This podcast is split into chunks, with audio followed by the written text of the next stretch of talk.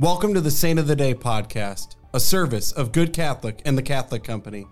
Join us each day as we share the story of a unique saint in three minutes or less. Today's saint is Saint Aloysius Gonzaga. Saint Aloysius Gonzaga was born to a noble Italian family, the eldest of seven children, and was destined for the military. However, by the time he was nine years of age, he chose the religious life and made a personal vow of chastity.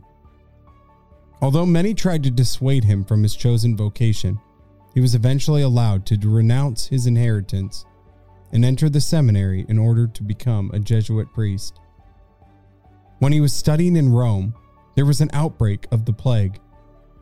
Aloysius volunteered to care for the sick, despite the delicateness of his own health. As a result, he contracted the disease and died at the age of 23 before completing his priestly studies. St. Aloysius was connected with two great figures of the Counter Reformation. He received his first Holy Communion at the age of 12 from St. Charles Borromeo, and his last rites from St. Robert Bellarmine, both of whom served as his spiritual advisors.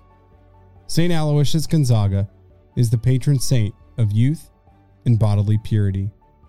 His feast day is June 21st. I invite you to pray for all young people struggling with chastity.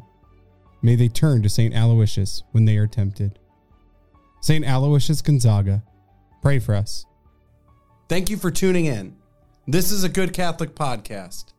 If you like what you heard, check us out at goodcatholic.com and make sure to subscribe.